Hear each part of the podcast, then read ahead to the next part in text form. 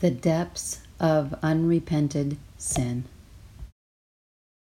Taken captive by unforgiveness. Hi, welcome to the Light of Deception. Today I'm going to be talking about forgiveness and unforgiveness.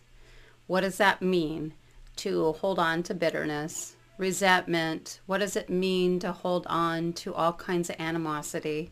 And what does that mean not to the other person that you might be angry with, that you might be having offense towards, but that person yourself. What does that do to you when you're harboring unforgiveness? And so much has been forgiven us. So I go back to the beginning. I want to talk a little bit about what the site is about for you guys who are first and, you know, just coming on the site for the first time. We are a site that talks about the light of deception, which is that false light, that false Luciferian, you know, the light, the light that is called was actually darkness. So when Lucifer himself is declaring that he can appear as an angel of light. So it's that illusion that, that you're into some kind of enlightenment, but it's a false enlightenment. It is actually deception. So this, this site is mostly about talking about church and world deception from a biblical viewpoint. And so here we go. We're going to be talking about what the Bible says about forgiveness and unforgiveness. Let's start off in Mark 11, uh, 25 through 26. It says forgiveness and prayer. So let's start there. And whenever you stand praying, if you have anything against someone, forgive him, that your Father in heaven may also forgive your trespasses. But if you do not, but if you do not forgive, neither will your Father in heaven forgive your trespasses. So that makes a lot of sense because so much has been forgiven us. So much, you know, our our sin is not light. It cost him his only begotten son. It cost him, you know, to, for Jesus to come down here. He took on flesh, right? And he lived a perfectly blameless, spotless life, showed us how to live our own lives, and then died as a ransom for us. In his innocent imperfection, he traded for our guilt and shame, to wash over us with his righteous blood, to break the chains of bondage and set us aside clothed in his righteous standard. So it cost him his only begotten son, God incarnate, right, died as a ransom for all of us. So forgiving somebody's sins and transgressions against us is something that should be done and, it, and it's not it's actually good for us. It's good for us to forgive so then you're not in bondage to that anger and that resentment that just stirs up discord right? That even when you're in that person's presence that you can't either you have to muster it up being fake or you just cannot stand being in the same room with that person. Well, it'll free you up from those resentments. It doesn't mean that the relationship is reconciled because if that guy, that person has not apologized, has not repented, then you don't need to restore the relationship. But forgiveness is for yourself. Now let's see what it says in Matthew 6, 14 through 15. For if you forgive men their trespasses, your Father, your heavenly Father, will also forgive you but if you do not forgive men their trespasses, neither will the Father forgive your trespasses. It's almost like Matthew and Mark are about the same when it comes to that. It doesn't mean that you're not saved. It doesn't mean that, but it has a separation of unforgiveness, right? That it's going to have some separation between um, the separation between you and God in unforgiveness because um, he paid such an ultimate cost for our sins and transgressions, right, to wash over us in his only begotten sons, his, his death and his, you know, taking on the sins of the world those kind of things. So it's going to be a division because it says if you bring something to, right? If you're bringing your prayers and supplications, if you're bringing these things and you have an offense against your brother, then you need to reconcile those things first before you bring your gifts. Matthew 5, 23 through 24. Therefore, if you bring your gift to the altar and there remember that your brother has something against you, Leave your gift there before the altar and go your way. First be reconciled to your brother, and then come and offer your gift. right? So here's another one in Ephesians 4 32. And be kind to one another, tender-hearted, forgiving one another, even as God in Christ forgave you. And it is no small thing what he did for all of us. Now in Matthew 18, 21 through 22, I like this parable. It says the parable of unforgiving servant. This is that story about the man that was forgiven so much debt, right? Was um, begging and, you know, for, because it was going to be, cost him everything, right? It was going to cost him his um, freedom, you know, because he owed such a great debt and what he did with that. This is such a great story um, to um, teach us.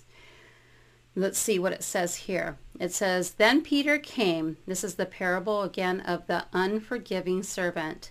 Then Peter came to him and said, Lord, how often shall my brother sin against me and I forgive him? Up to seven times? Jesus said to him, I do not say to you up to seven times, but up to 70 times seven. Wow, that's a lot of forgiveness, right? But Jesus took on the sins of the world. So it frees you up. It doesn't reconcile the relationship. So we're talking about this wicked person or this person that was using this king's money in an unwise way. And I'm going to read this to you as well. Matthew 18, 23 through 35, the parable of the unforgiving servant. Therefore the kingdom of heaven is like a certain king who wanted to settle accounts with his servants. And when he had begun to settle accounts, one was brought to him who owed him ten thousand talents.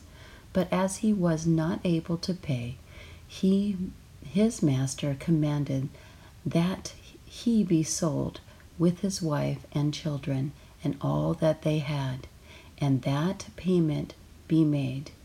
The servant therefore fell down before him, saying, Master, have patience with me, and I will pay you all. Then the master of the servant was moved with compassion, released him, and forgave him his debt.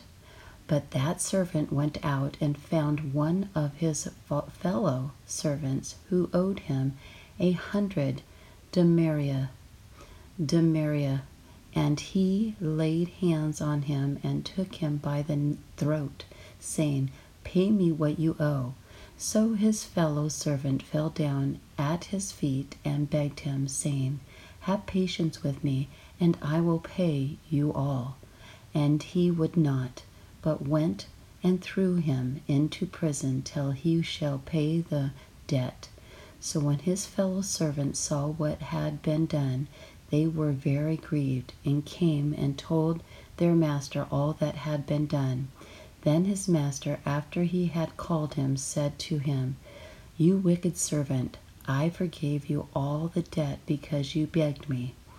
Should you not also have had compassion on your fellow servant, just as I had pity on you?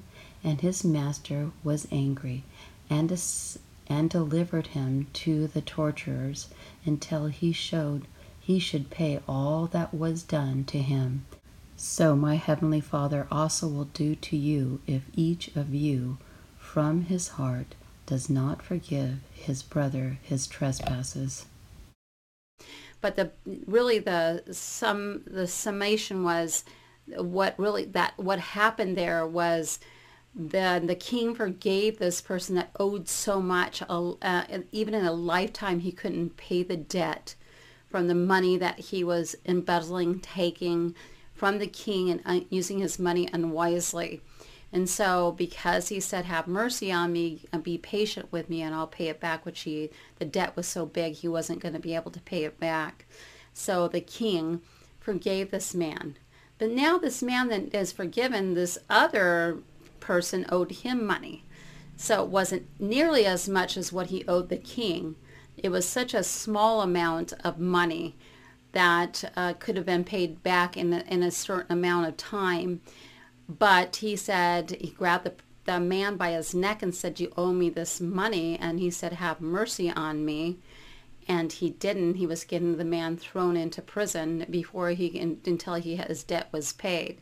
So now the king finds out about this man that he's forgiven so much, right? That all this debt that he owed the king was so wicked to this other guy that owed him so little that now, because of the way he responded, he put this man in the torture chambers until he could pay his debt back. So do you see this as a, the debts that are forgiveness and unforgiveness and what it leads to when somebody do, does such a high sacrifice on your behalf and, and paid your debt, right, and your debt in full that you couldn't pay back. What does that sound like? Right? Jesus paid that debt price for all of us. And then this man doesn't take it and offer the same back to somebody that owes him money so much little. What was brutal with him and choking him, right? And what it ultimately costed him when he wasn't able to receive the gift of the pardon of the debt that was owed, he ended up going to and paying a very high price for what he did to the other man.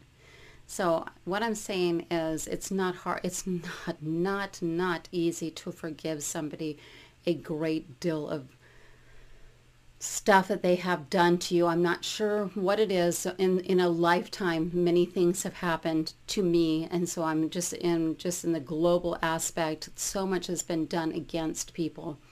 But as people have forgiven us, we should be able to forgive them. As Jesus has paid the debt for all of our sins, we should be able to forgive much. But it does not reconcile that relationship. That's different because that person still needs to come apologize. They need to repent of the sins that they have done against you. But it frees you up to be in their presence again and not be in bitterness and resentment and, and, and entangled and imprisoned to bondage to the way that you feel that it just keeps stirring up inside you this anger this because hurt turns into anger and the anger turns into bitter, bitterness and you don't want to be in that prison of unforgiveness. So forgive but doesn't mean to reconcile. Reconcile as repentance is offered. And I hope that helps you to know the difference between forgiving to free yourself up, right? And reconciling relationship because that would be fake if somebody has not come back and apologized, hasn't come back to repentance, and then you would have to be absolutely fake to say to, to make it look like it's okay. When it's when, when the, the, maybe the sin against you the the what you're looking for as far as offering forgiveness could be huge. And maybe at this point somebody says they're sorry and they apologize but the but the the sin against you the crime against you is so huge that maybe it doesn't you know reconcile the relationship but it actually um, you can part ways and just move on and forward and not hold on to such bitterness. I think that's what it is. It's it frees you up.